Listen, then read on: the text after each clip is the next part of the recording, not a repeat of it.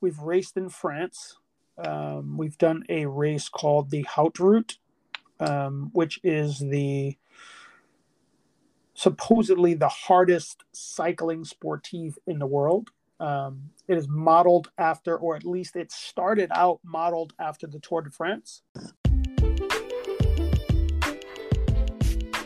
One more Rolling with Tay podcast? Well, follow on Instagram and Twitter at Rolling with Tay. Visit the blog rollingwithtay.wordpress.com for more content and be sure to sign up for the monthly newsletter. And lastly, subscribe to the YouTube channel Rolling with Tay. This is the Rolling with Tay podcast. I'm your host, Tasia, aka Tay, and this is episode four.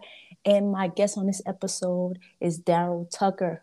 Welcome to the podcast. Thank you. Thank you. Thanks again for being a guest. I really appreciate it. oh, thanks for having me. Yeah, no problem. So before we get into the cycling talk, um, let's chat a little bit about skating. Because when we were in Atlanta for One Love Century, you mentioned that you roller skated. Do you still roller skate? And if so, do you have a style that you like to do or skate? So the question as to whether I still roller skate is a no. Oh damn! Uh, I guess I can't. I guess I can't say I do if I don't do it consistently. Um, yeah, that's a hard no. um, but I, I, did skate in my younger days, uh, more traditional skates. I never got into inline skating, mm-hmm. and uh, I was more of an indoor skater. Um, than an outdoor skater. So think uh, skating rink, dances, acrobatics, things like that. Okay. All right. That's cool. Um, have you ever been to the skate key in the Bronx? I was a staple. Oh, okay. Skate All right. key, the rink. okay. Okay. no uh, said. and I don't want to date myself, but the fever I've heard of it. Yes. okay. Okay. I, I heard of it. Yes. All right, that's what's up. All right, cool. Um, yeah, I'm an inline skater. Uh, roller skates now and again. I do have some Amazon skates that I've only worn once, like out. So maybe I'll get into that.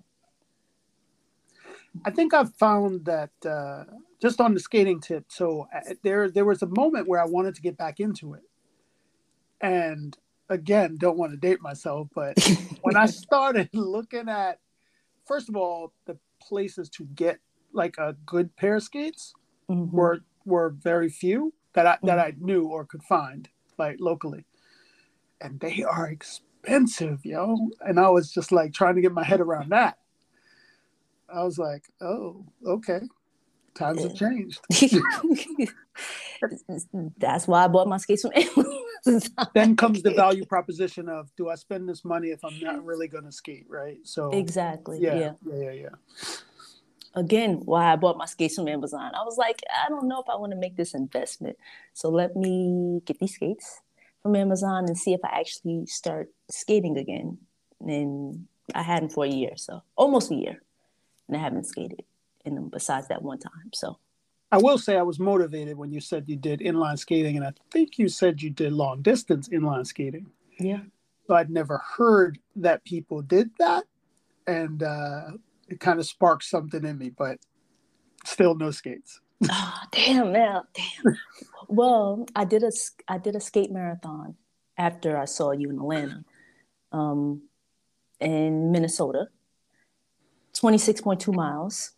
It was really cool. Had a great time. I loved it so much. I'm going to Berlin in September to participate in the BMW uh, inline skate marathon. That's dope. So, yeah, man, the skating thing. It's taking me all over the world. I was getting ready to say that these endurance uh, sports will take you all over the world. Yeah. So let's get into cycling. All right. First, how many bikes do you have? Uh, more than I have skates. So let's see.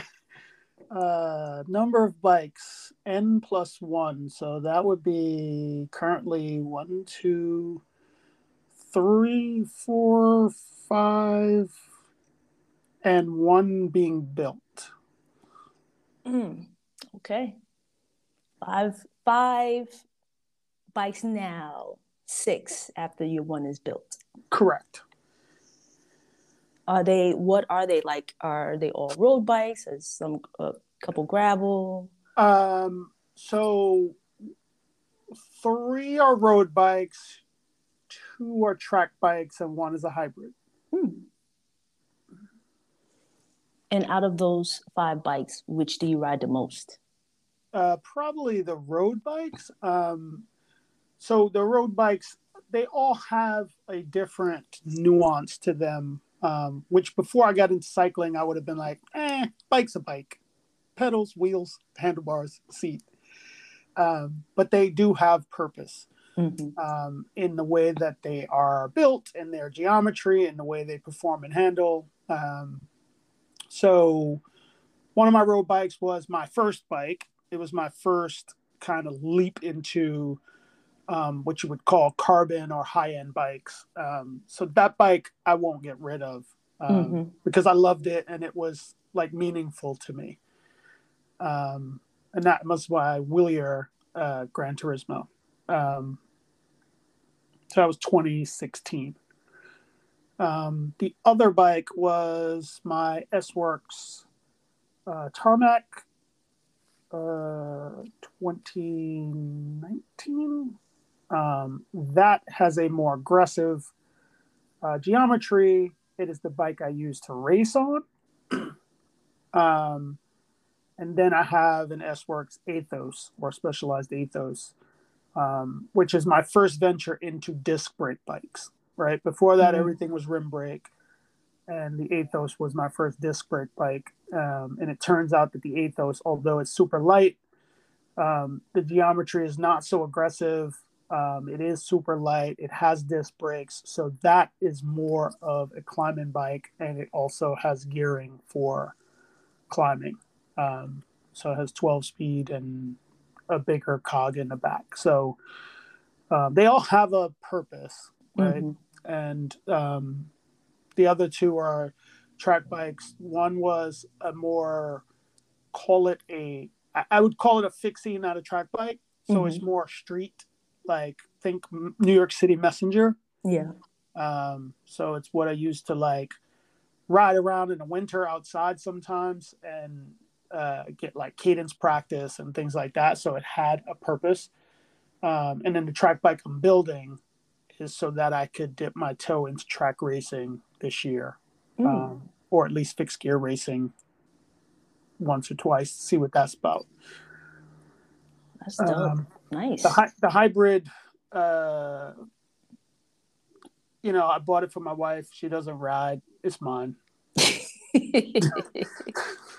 so i use that to uh go to the store go to my sister's which Mhm. who doesn't live far from me you know just little errands tooling around town where i don't want to put on yeah. cleats or anything like Mhm. it's it's the beater bike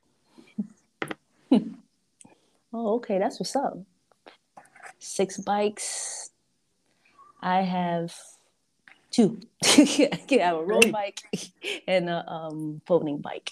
listen it's it it's not how many you have it's how you use them if Yeah. you put them to use it's all that matters Yeah, you're absolutely right. You are absolutely right. So let's start from the beginning. How did you get into cycling as an adult? so uh interesting story there. Um a friend of mine him and his wife bought bikes um just out of the blue. They were like yo we bought bikes we've been riding. Um his wife was a runner and then they decided to go buy bikes. And they were like yo we should get into bikes. It's like we're not getting younger.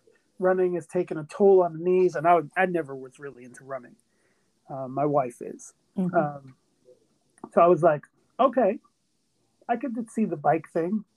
Let's uh, let's figure that out. Um, so I bought an entry level road bike and we started riding and we would go 10 miles at 15 miles an hour, come back and be like, whew, I'm going to need a few days rest. You're laughing because you know, right? Yeah. um, and then, uh, you know, we were just kind of tooling around as a small group.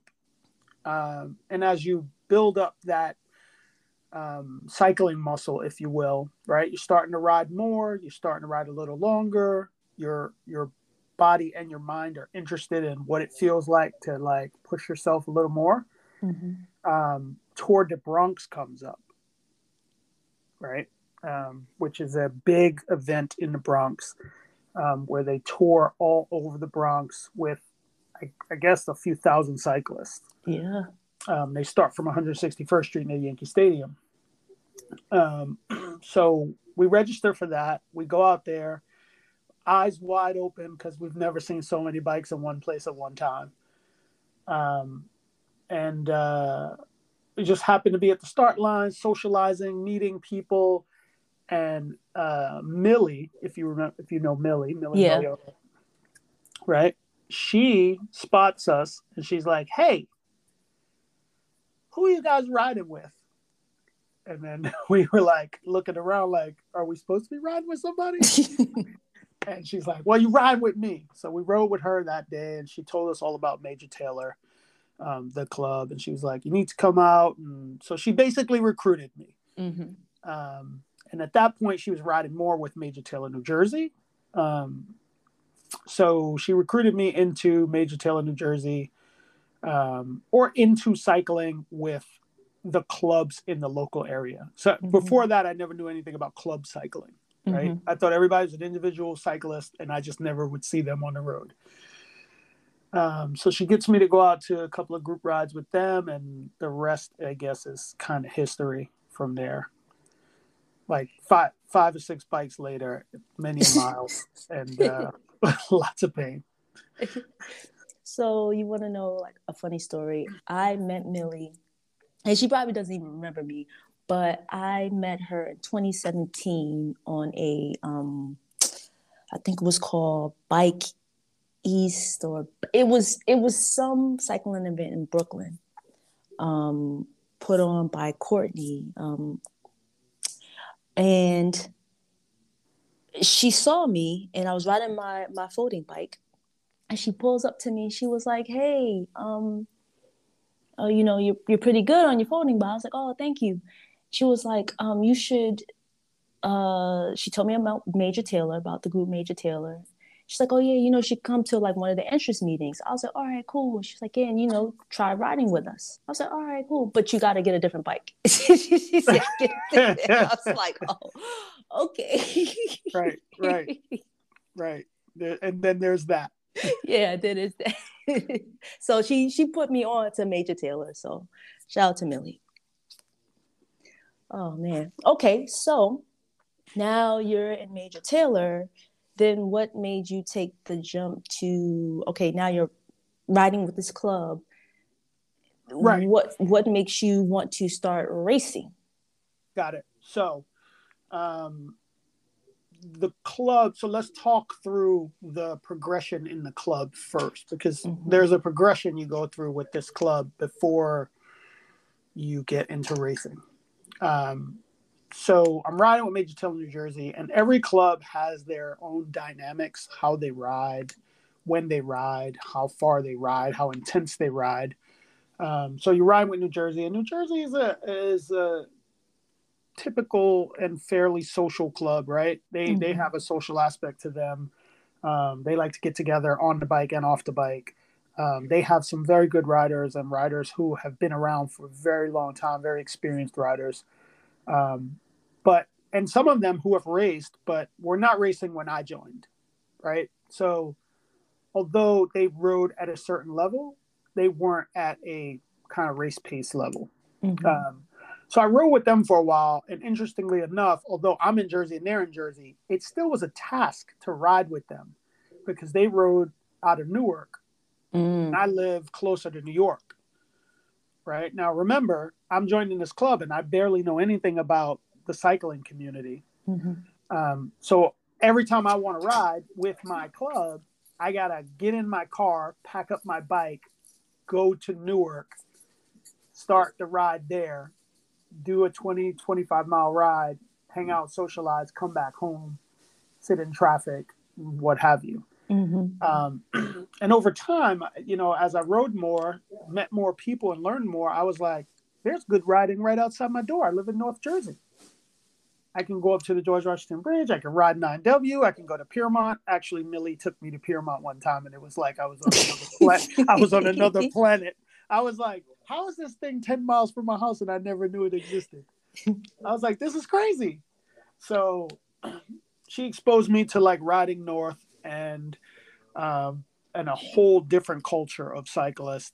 And I started doing that, and I started riding less with New Jersey, um, and subsequently got introed on one of the bigger club rides, mm-hmm. uh, which was Princeton, I think, where New York and New Jersey come together. So the Iron Riders and the New Jersey Club come together for one big ride.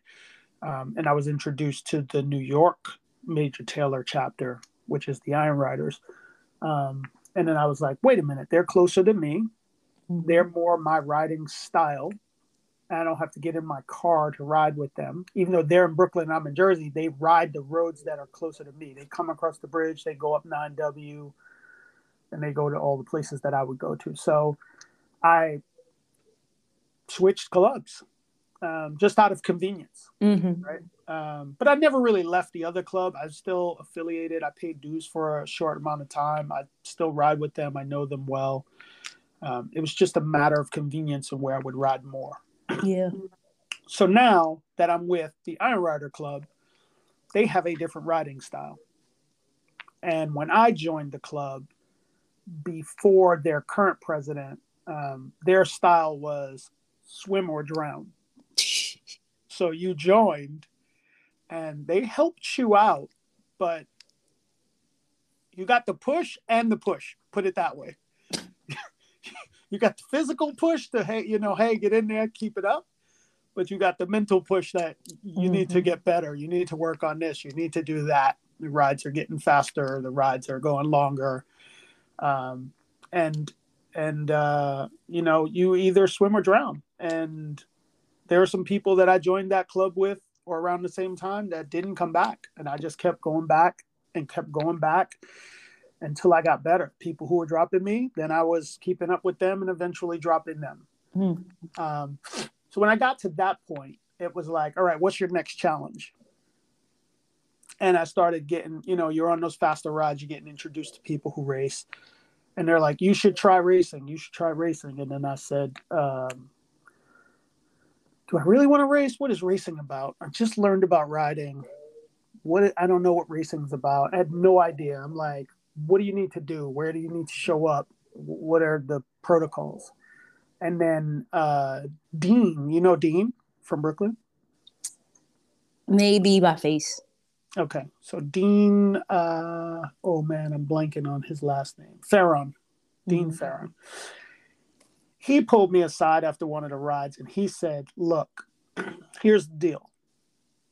If you want to race, race. Make no commitment. Register, put a number on, go race with no expectations. As a matter of fact, don't even try to win. Just make sure you keep up with the field and just view it as a group ride. Stay in the back. Observe what happens, see if you like it and that was it. That was the spark that lit the candle. Um, I did that. I signed up. I figured out what needed to happen. I asked around. I got my license. Um, I registered for CRCA. I bought a CRCA jersey because I wasn't affiliated with the team. Um, and I woke up early in the morning, went to Central Park, did a race, and oh my god, my heart was going so fast. I couldn't wait to get to the next race. Mm. I was like, this is awesome. Um, and I've been racing since. And then, of course, still riding with Major Taylor. Once you have that desire, they're like, oh, you should come race with us. And it just made sense. So you mentioned license. Correct. What is why do you need a license? Like, can you explain that?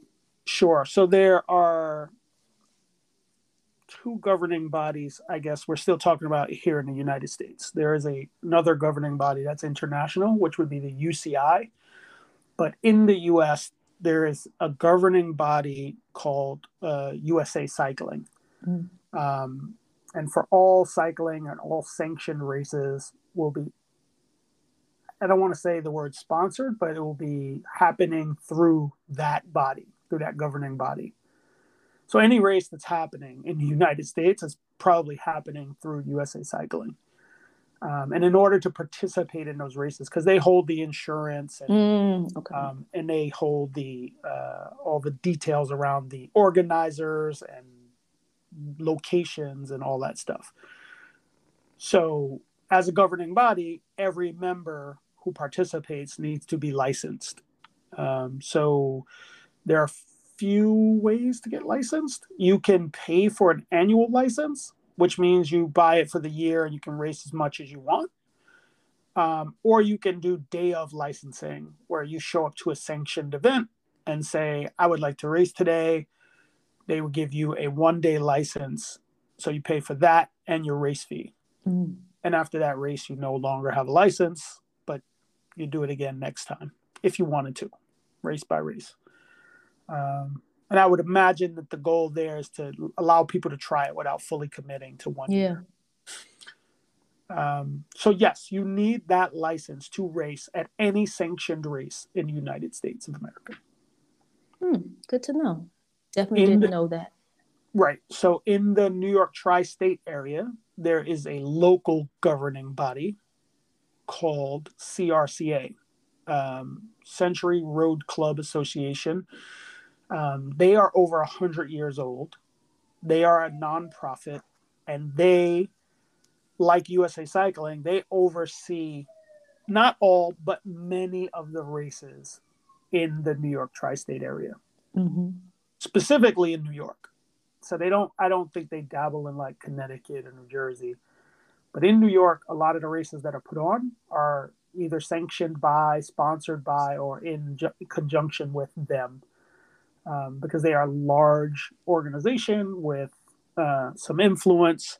You know, they can get marshals, they can get police, they can get streets cut off, shut off, and things like that. Um, so yeah, so with them, you have to also register. You don't need a license per se, but you have to register. You have to be a registered member to race in their races. Okay. Um, and they have, like I said, they've been around for 100 years and they kind of cultivated a race culture that tries to bring people not only into the race scene, but up through the ranks by holding club races that are familiar, right? So if you're a member, it's a great chance that you race in their series. It's 12 races in Central Park. You're going to be racing against the same people mm-hmm. all summer in that series. Um, you know, and they hold points and they move things around and they, you know, make sure the marshals are there and things are safe. And um, so it, it is a decent organization for that. Not to mention, given the way things are going, they are the least expensive mm. racing in New York City at the moment. So you pay a hundred and I don't know if it's 130. It was 100 when I started racing with them. I think it's 130 or 160 now. And you race 12 times. So if you go to any other open race around mm-hmm. the New York tri-state area, they're like 50 bucks, 60 bucks, 35 bucks each. So that adds up. Yeah. You're racing two or three times a week. so, okay. I've only been to I've been to two two races. So the the um the Father's Day race in in Harlem um I can't think of the name right now. The Harlem skyscraper. Harlem skyscraper. Yep. And then one on Randall's Island. Yep. Um how many laps do you typically do? Are they usually the same amount or depending on the race it's different? Uh, the latter is the answer. So depending on the race, it's different. So mm-hmm. in order to answer that, let's talk about types of races. Mm-hmm. There are a few different types of races. For the sake of brevity in this conversation, I will name the popular ones. There is criterium racing, mm-hmm. which is typically a so they're all closed course. Um, that's going to be a short closed course, and it's typically less than one mile, a mile or less, the course, and it'll have varying configurations. It could be a four corner crit where it's just an oval, a square, or a rectangle, um, or it could be a six corner crit, right, where it's got some kind of you know left or right or like you know a little bit of of uh, nuance in it. But it's still the track would be shorter than a mile, and in those cases, the mileage might be shorter mm-hmm. because the track is shorter, but it still depends on the category you race in. So if you race in the lower categories, um, I always say this backwards. Higher categories have lower numbers, right? Think escalating but descending numbers. So mm-hmm. lower categories meaning five is the beginners, one is the highest category, which is like semi pro or almost pro. Follow? Mm-hmm. Okay, so if you race in the fives, it's typically a timed race. Call it 30 minutes to anywhere from 30 to 40 minutes. And they will time the laps as the race progresses, and then they will put a lap counter up once they get an idea of what the pace is like. Typically, those races in 30, 45 minutes on a one mile track is doing like 12 to 15 miles, depending mm-hmm. on speed. Whereas if you were racing a criterium in a Cat 2 or Cat 1 race, it's probably 90 minutes and it's closer to 30, 30 something miles, 30 to 40 miles. Right. So as you move up in category, the races get more intense and longer. Mm. Um, and su- subsequently the distance. So now that you got the categories and the timing, and we talked about criterium, the next style of racing would be a circuit race. Um, still a closed course, longer than a mile. Think park races, Branch Brook Park, Prospect Park, Central mm-hmm. Park, right? So two yeah. miles. Branch Brook is probably two, a little over two miles. Prospect, I think, is three or four, and Central Park is 6.6. Mm-hmm. So those will be, um, they could either be lapped, like they will tell you you're doing five laps or six laps, um, and they will adjust that based on whether you're category five or category one. Um, or sometimes those races are timed too, but they're so long that it's hard to time them because the, the track is longer, right? Yeah. So if we did 45 minutes, it wouldn't be a lot of laps. Um, and those wind up being on average about 30 something miles, somewhere between 20 something, 30 something miles. Um, the next category would be road racing. So road racing can be doesn't have to be closed course it can be a bigger track that is 10 12 15 miles and you're doing three or four loops um, i think bear mountain i don't know what the exact distance is but the bear mountain road race is pretty long and it has uh, wildly undulating terrain you know it's got hills in the yeah. middle and it's got you know deep descents and it's got like long straightaways and curvatures like and a road race could be point to point. So it doesn't have to be closed course. It could be 40 miles from one point to another. Mm-hmm. Um, but that's road racing. Um, and that's not typically timed, it's typically distance. Gotcha. And they will vary the distance based on the categories. So, hope that makes sense. It's an odd way of explaining it. It, it does because I didn't like I would I'd see some YouTube videos or or Instagram videos of Justin Williams and his brother and some other cyclists. I'm like, oh, okay. And then, like I said, didn't go out and watch the Harlem skyscraper. I'm like, oh, is this? I didn't know. Right. Well, that they were like I knew there are different types of races, but you know, I'm not thinking like, oh yeah, this and that, and so thank you for explaining it. Sure, sure. So, out of those types of races, which do you enjoy the most? Um, I like the criterium racing, mm-hmm. um, which is the racing style that Justin Williams and, and Cory Williams do the mm-hmm. most. Mm-hmm. Um, they race different disciplines, but they race criterium most. And the reason I like it is because it is it is exhilarating. It's fast. It's shorter. Mm-hmm. Um, and it's just as tactical as other racing, but it requires um, a different set of skills, right? Different set of bike handling skills, um, you know, different types of strategy around patience and timing, and um, so I like that, right? That's that's the race that your heart rate is in the red from the start. That's mm-hmm. how those races start because because everyone knows it's short so they're going to step on it from the beginning. They're not going to ease into the race. It's going to be hard from the start because it's very short, and people are like, if you're fit, you'll last. Yeah. And if you're not, you won't. I'm not gonna lie, those kind of scare me. Like just watching y'all, like like you're just so close, and one it seems like one wrong move. Uh, That's true. You, you take everybody down.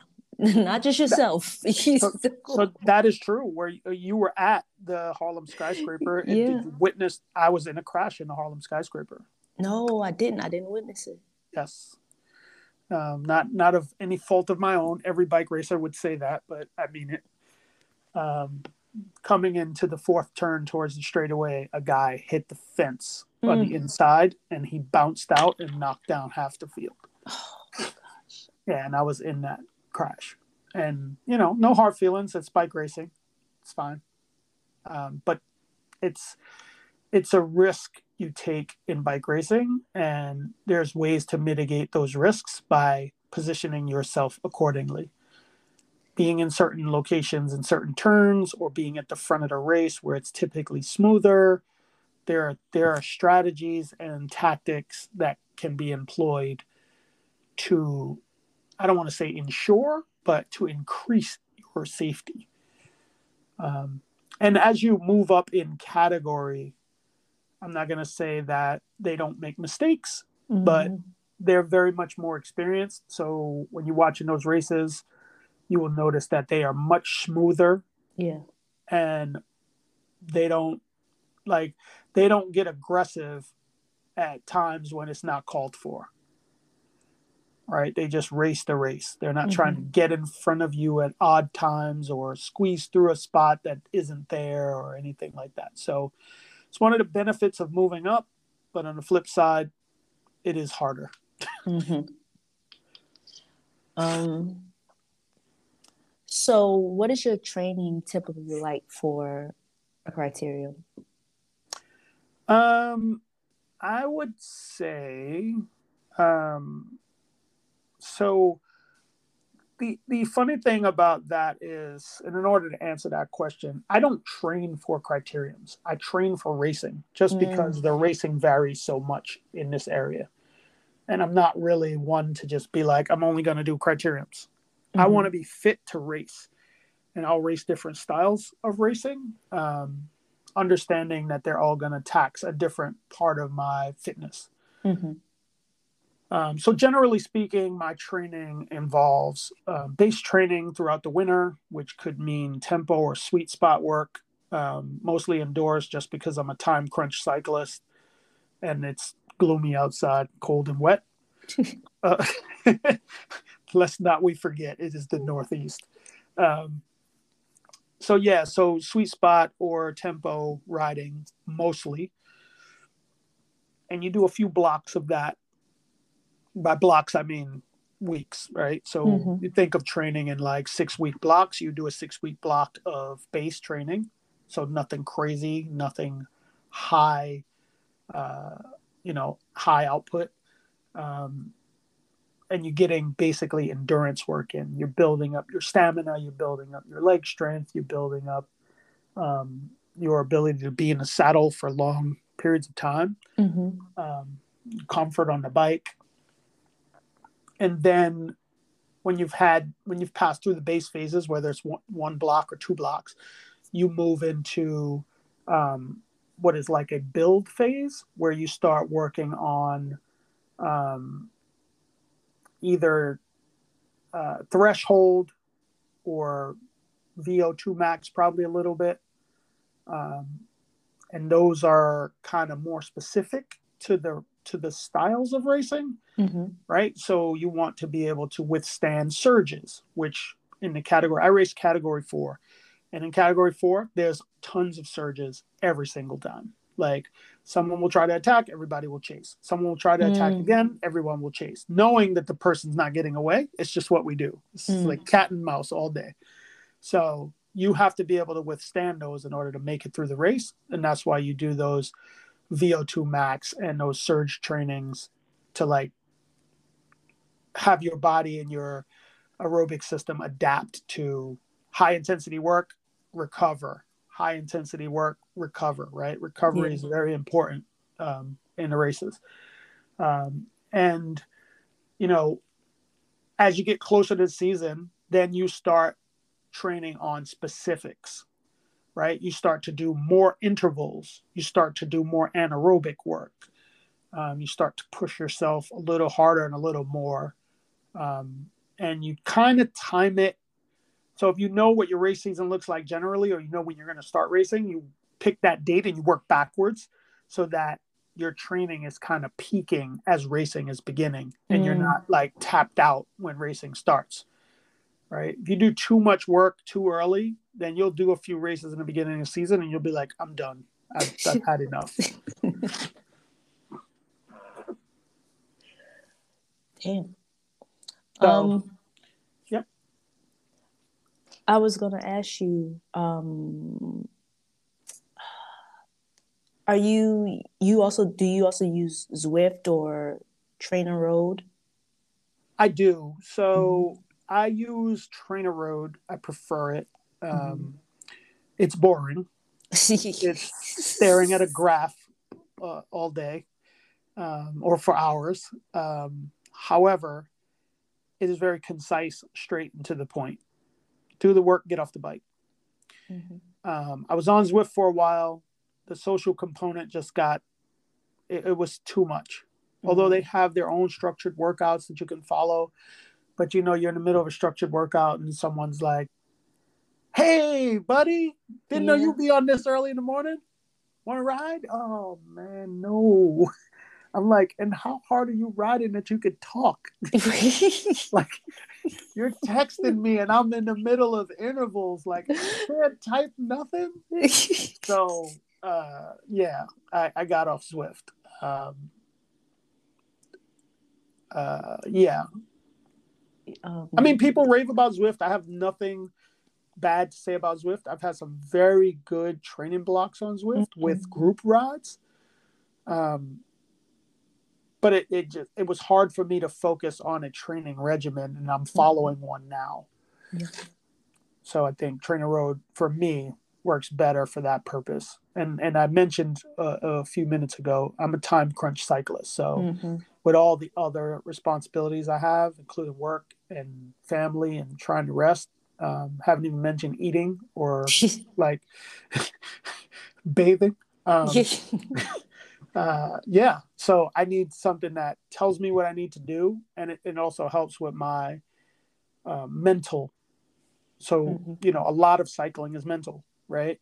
Um, you can get on the bike and you can feel good, but if your mind isn't in it and it's a hard workout, you won't finish that workout. Your mind Yeah. will start to drift. You'll think about something else. You'll be like, "Oh man, I forgot to like put something in the laundry," and right in the middle of an interval, and you'd be like, "What?"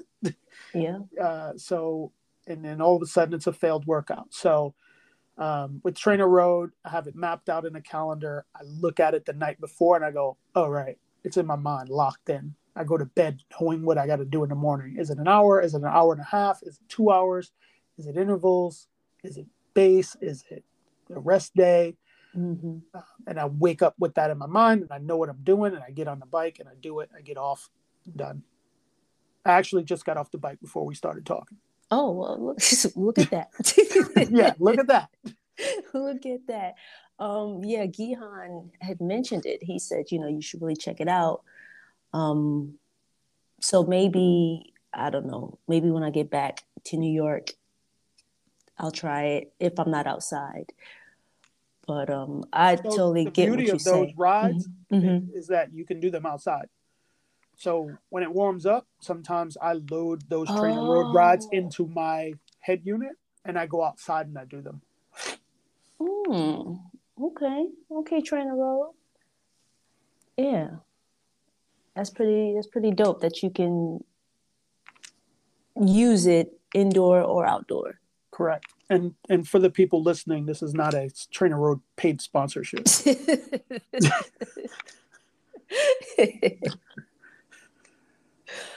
um okay, so where in the world have you raced? Where have you where has racing taken you?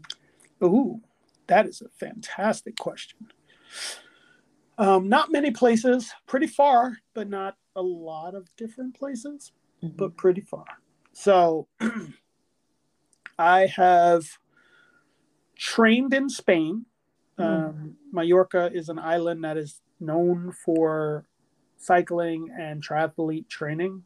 Um, so we go there in the spring um, for the past few years um, as sort of a training vacation. Mm, We go there for two weeks and we ride every day, um, and it's a way to get away from.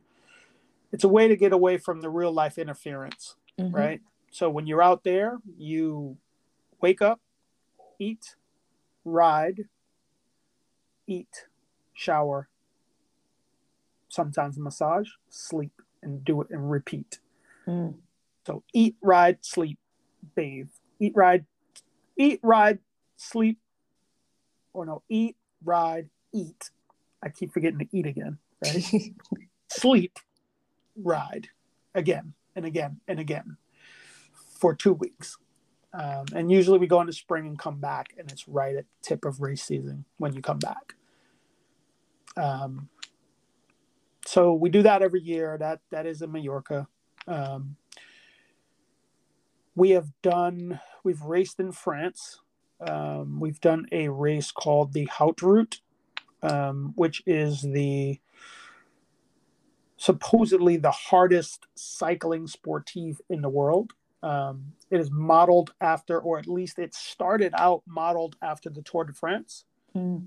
Um, so you know the structure of the Tour de France, right? 21 days over the Mhm. course of like riding through the mountains of France um, and that region. Um, and this is the same thing, but on an amateur level. Mhm. So they would spend seven days in the Pyrenees, and then seven days in the Alps, and then seven days in the Dolomites. Um, if you were lucky enough to have that much vacation time, or you were retired, then kudos to you. Um, but you could register for one stage of it, Okay. um, which would be, you know, either Pyrenees, Alps, or Dolomites. And we've gone three times. Um, the first time in 2016, we did the Pyrenees, which are steeper, shorter climbs. And by steeper, I mean we're talking averaging eight to 10% climbs Mm. for somewhere between 10 and 12 miles, eight miles climbs, things like Mm. that. In the Alps, the climbs are longer but less steep. Okay. So you're going to get averages of, I don't know, somewhere between like 7 and 10, 7 and 11 Mhm. um, over longer periods. We're talking 20 mile climbs, Mm. um, which could take days. Now I'm kidding. but um, but yeah, it's it's eye opening, right? And it's uh, um, it's one of those things that uh, it really tests you, and you really find out a lot about yourself. Um, you push yourself, and you find out you can do more than you really think you can. Yeah. Um, so we did the Alps twice, um, and you know, over the years they reconfigured the race. So once we started in Nice and ended in Switzerland, in Geneva, and then the next time we started, oh, forget where the starting point was, but we ended in Nice, um, in France. Um, and those are good races. We made connections with a lot of people um, people that we're friends with today in mm. other countries that ride all the time, and we see them whether we're on Zwift or Facebook or Instagram. Um, so we keep up with their riding and their lives. Um, some of us actually still travel to other places and kind of hook up with them. I know Lorenzo travels and sometimes connects with those people in like in uh, Italy and things like that. Um, I haven't been fortunate enough yet to do that, but mm-hmm. um, and I think one of the unique, well, not so unique, but um, what you find is that you don't see people of color there um, because, well, you don't see many, mm-hmm. right? For for those Haute Route races, if we were like five of us there, and I think it was five of us there um, out of 500 people. Mm. Um, and I, I just think that a we don't know about those events yeah a lot of the times and b um, it can sometimes feel unwelcoming mm-hmm. um, and uncomfortable right um, so but that is not to say that they did anything wrong. It was a, a excellently managed event. We had a good time, and uh, obviously, if we went three times, yeah. um, but yeah, those are those are good. Those are good. They they are definitely learning experiences, and um, you got to be a little bit adventurous to go out there, especially the first time, because you don't know what you don't know. Yeah. Um, so one of our group or a smaller group that travels together, Lorenzo, he said, Hey, I'm thinking about doing this trip. And we were like, Oh, that looks interesting. And we all got on the phone one night and we all got on the internet and we all signed up that night, mm. N- not knowing what we were getting into. Not a clue what we were getting into. And then came the then came the course book, which they sent in the mail. And then we started reading it. And then we had another phone call, which was the, oh my God, what did we sign up for? Um, but we forged ahead and we have fun. Man, that seems so dope. Like, oh man, just to go to these places and then you're riding so you know what the what the the real kicker was? Like you're there and if you're really into cycling, you follow cycling and you watch, even if you just watch the Tour de France, right? You mm-hmm. can see all the hype about it. You can see all the cities and towns and people lining the roads. Yeah. And the chalk of the famous people's famous cyclists in the street, their names in chalk. It's really out there. Yeah. It's not like a, a TV thing. It's really out there. And the people they're like cycling is part of their culture. So when they mm-hmm. see you there riding they don't honk you or buzz you. They honk you and cheer you on. I mean you could be going molasses turtles turtle slow up the hill.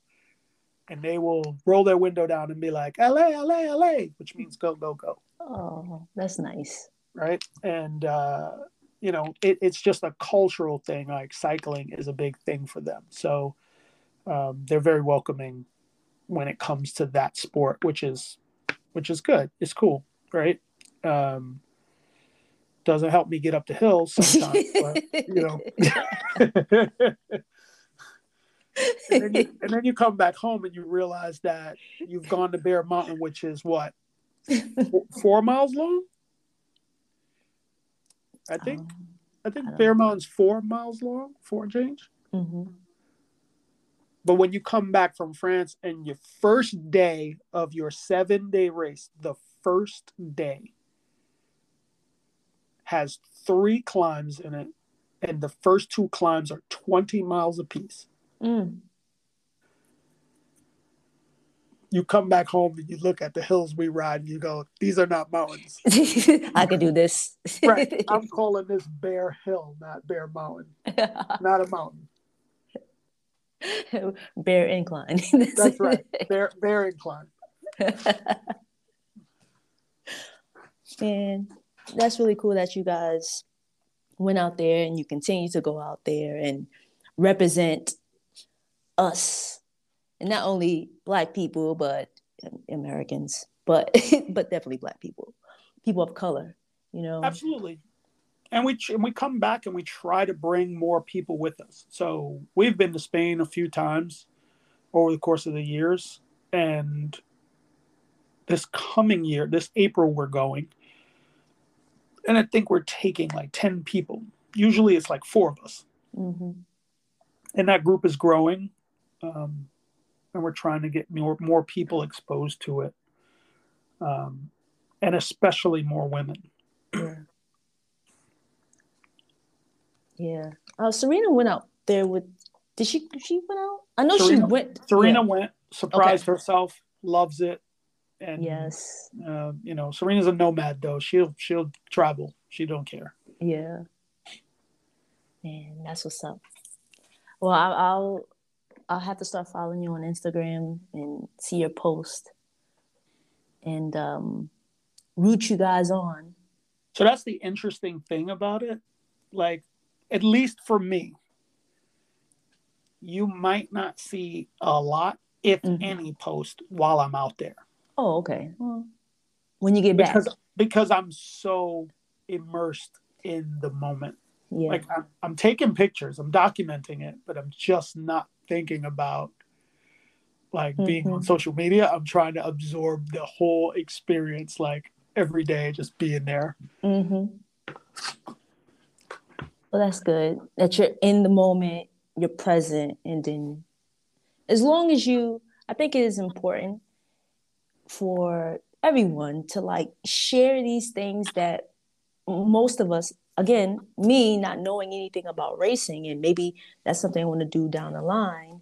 And now that I see your post, I see Serena's post, I see others, and I'm like, wow, this is an actual thing. And this is actual thing that people that look like me that come from these same areas that I come from are doing. So it's very inspiring and I just like encourage people to share and document these things because if you leave it up to, you know, we would think, oh, that black people don't do this or people Right. of color don't do this or they don't go out there. You know, so just want to shift this narrative with anything that is quote unquote traditionally traditionally not a black thing which i just i have a problem with that you know what i'm Right. saying with that term like black people don't do that like what do you mean i'm black i do it so Exactly. And I think that's the importance of circling back to like the tradition of pulling people in. That's Yeah. why people like Millie are important. yeah Right. So Millie Millie pays it forward whenever she can. Mhm. She don't care if you're in the if you're in the park riding a unicycle with a t-shirt on, she will be like, "You need to come ride with the club, but you got to get a second wheel. You need a bicycle, not a unicycle. but you need to come ride with the club." Right? She will do that, and I think that she's instilled that in me. So when I Mhm. see people, I'm constantly sometimes I I probably aggravate people, but I'm always trying to pull them in, whether it's to the club or to the racing. Mhm. Um, I'm always trying to get them exposed to it. And, you know, my thing is don't knock it unless you've tried it, right? So try it. If you don't like it, fine. But don't not like it if you've not tried it. So if you have an interest, say, um, I want to at least give it a shot. If you don't have an interest, that's a different story. I'll, I'll back off. Yeah. But uh, there are there are tons of people out there um, that are interested but scared because of many of the things we talked about here. Mm-hmm. Right? They don't know the logistic side of I want to race, but what do I do? Where do I get this license? Where do I go? Um, how how do I get started? Yeah. Um, you know, and I'm here for it. I'm happy to help anybody who who wants the information or needs the push. All right. Well, thank you for that. Thank you for that. And speaking of push, what what pushes you to still race? Um, I think I wouldn't say I'm an ultra competitive person. Um, I think that the competition drives me to stay fit, right? It's like everybody needs that motivator to go to the gym. Mm-hmm. Um, the competition is what keeps me motivated. Because if it was just up to group rides, I could easily see myself giving it up, Mm. right? Or getting annoyed with some element of the group ride, like, oh, they stop too long, or they always go into this place that I don't like, or. But racing is different, right? It, it is it taps into a different uh, mindset of competition and preparedness and um, teamwork, uh, which is the which is the other aspect that I didn't even talk about, right? So the Mhm. team, like it's not just me racing. I race for a team. I race with a team. Um, so a lot of times the racing, at least for me, is about them as much as it is about me. Mm. We've got young people on the team who aren't racing as long as I've been racing, and I haven't been racing that long by anybody's standards.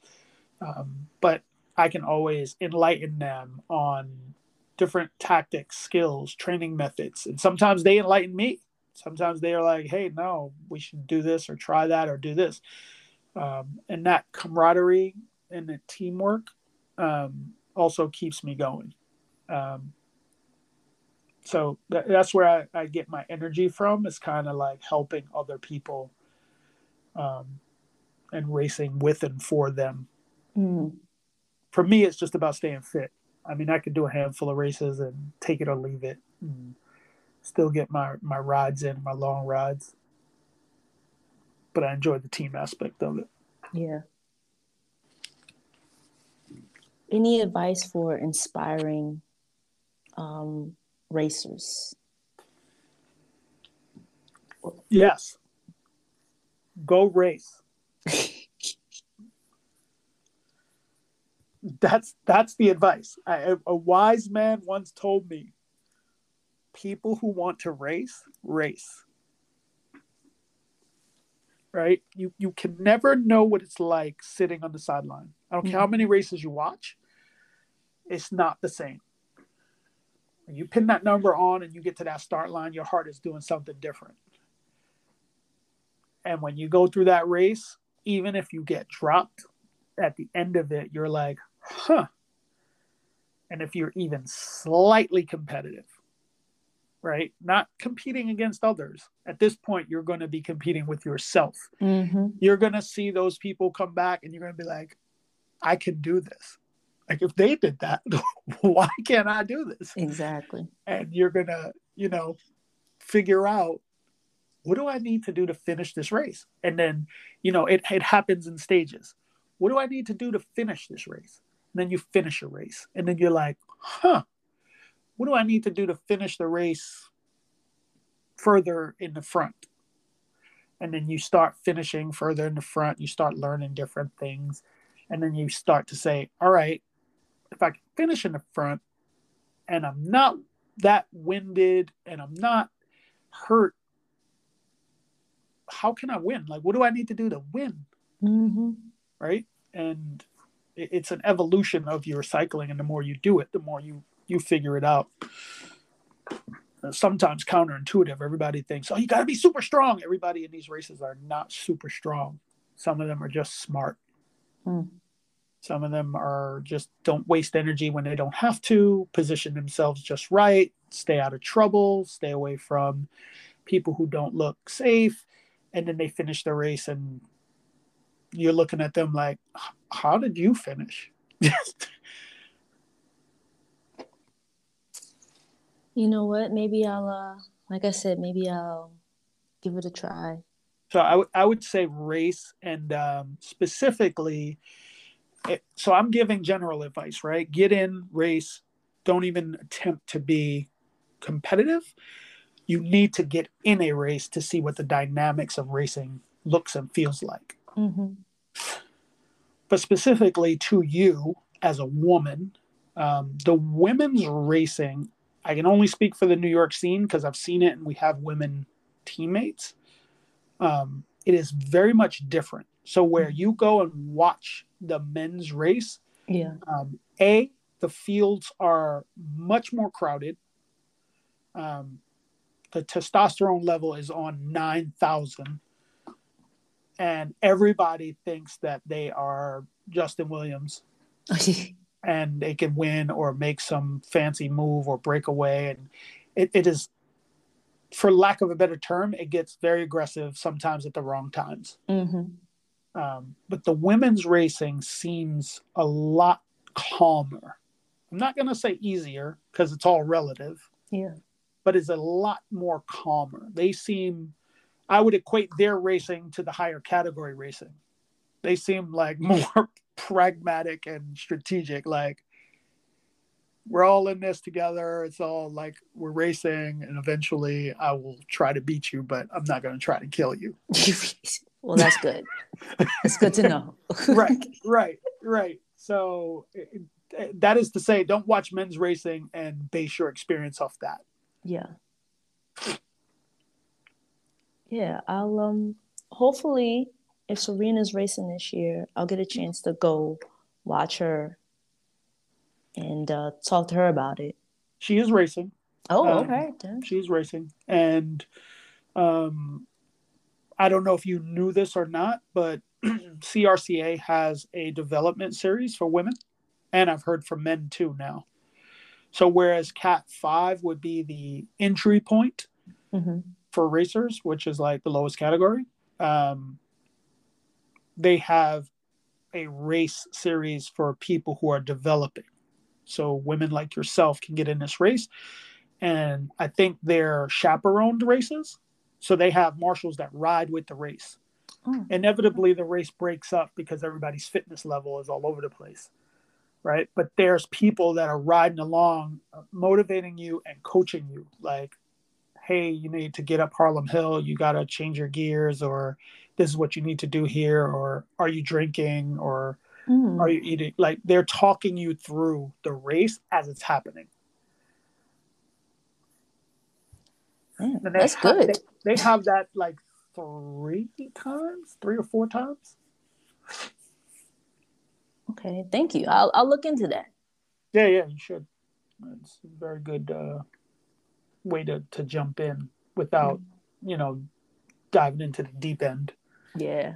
or you could just dive into the deep end. Uh, mm, no. Listen, if you dive into the deep end, we will be there to support you and make sure you come out on the other side. Thank you. I really appreciate I appreciate that. I promise you that. If you tell me I'm going to race, I've decided to put my toe in the water, we will be there. All right. I will. I'll think about it and uh, I'll let y'all know. Okay. No pressure. no pressure. Before we wrap up, is there any last words? Um, yeah, I think the one the one message I would put around all of this is, um, and you touched on it, right? So generally, there is a misconception that um, people of color don't participate in this sport, mm-hmm. and definitely not at the level that we've been participating in it at. Um, and I think we're kind of breaking that mold. Mm-hmm. And we're not the only ones. I'm not taking credit for it. There are people all over the country doing that. But I think you see the times changing. Yeah. Um, with you know Justin and Cory Williams and Um, there's some other uh, Latin racers from Miami Blazers whose names I don't know, but um, you know, you see more black and brown faces at all levels of the sport, um, club, racing, lower categories, all the way up to and through the higher categories. So I think that it is, uh, to your point, incumbent upon us to share the knowledge, mm-hmm. um, share our experiences, good and bad. Yeah. Right. Sometimes you see people post pictures of them crashing. Like that's the reality of racing. It happens. Um, and maybe you see that and you learn from that what not to do. yeah. Um, but it can't be like everybody's just showing themselves on the podium and showing themselves winning and you know it looks great. And then when you go race you realize you're not winning and you get discouraged. Some of those people before they're on the podium they race many years not being on the podium. Mm-hmm. but you don't see that right? So I, I, think it is it is important for us to share that information. Um, and you never know who you're going to inspire. Yeah, that's right. All right. Um, so yeah, so I thank you for this opportunity. So I hope you have many viewers and listeners, um, and I hope I inspire somebody. I'm sure you have. And thanks again for being a guest. I really, really, truly appreciate it. No, thank you for having me. Um, and I look forward to pushing you to race when you get back. okay, all right. You could just right. you could just block my text. keep sending you race dates. all right, cool, cool. All right, I'll prepare for that. well, um, oh, shameless plug. So, ahead. if you are serious about racing, um, we have a group of people who we are consider prospects of our team. Um, we have them in a chat group um, where we give supportive information and share information with them. Um, and and the goal is that they're interested in joining the team, so they are a prospect of the team, and we support mm-hmm. them up to and including their racing. Mm-hmm. So when they're ready to dip their toe in the water, like I told you, we will be there for them at those races to make sure they've got their license and show up on time and pin their numbers on correctly and know what to expect. Um, and hopefully, we will create a pipeline of people who want to join the team and do the same thing for other people. So, mm-hmm. um, that's really important. That support that, system that there for you. Absolutely. Yeah, because I know it could be so daunting. Like, damn. It can. It can. Um, well, I want to thank you again, Daryl, for all the information that you shared with me and the listeners. I appreciate it. Excellent. And uh, I'll be checking your Instagram, and so once you get back, I can see all all of what Perfect. you've done. Perfect. All of what now you've I'm gonna, done. Now I'm going to be thinking about that. I'm going to be like, all right, let me post something. watching. all right, cool, cool, cool. all right. This is the Rolling with Tay podcast. I'm your host, Tasia, aka Tay, and thanks for listening.